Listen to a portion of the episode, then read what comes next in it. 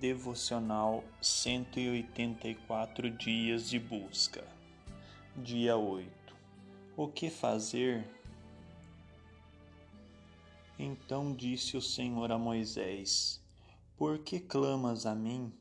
Dize aos filhos de, de Israel que marchem, e tu levanta tua vara e estende a tua mão sobre o mar, e fende-o para que os filhos de Israel passem pelo meio do mar em seco.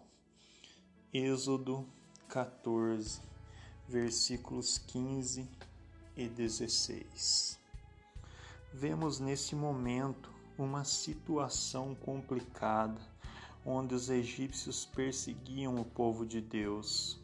Moisés foi exortado porque, em meio à contrariedade, ficou sem reação. Deus disse: Por que clamas a mim? Aquele era o momento de agir, pois o cajado representa a autoridade.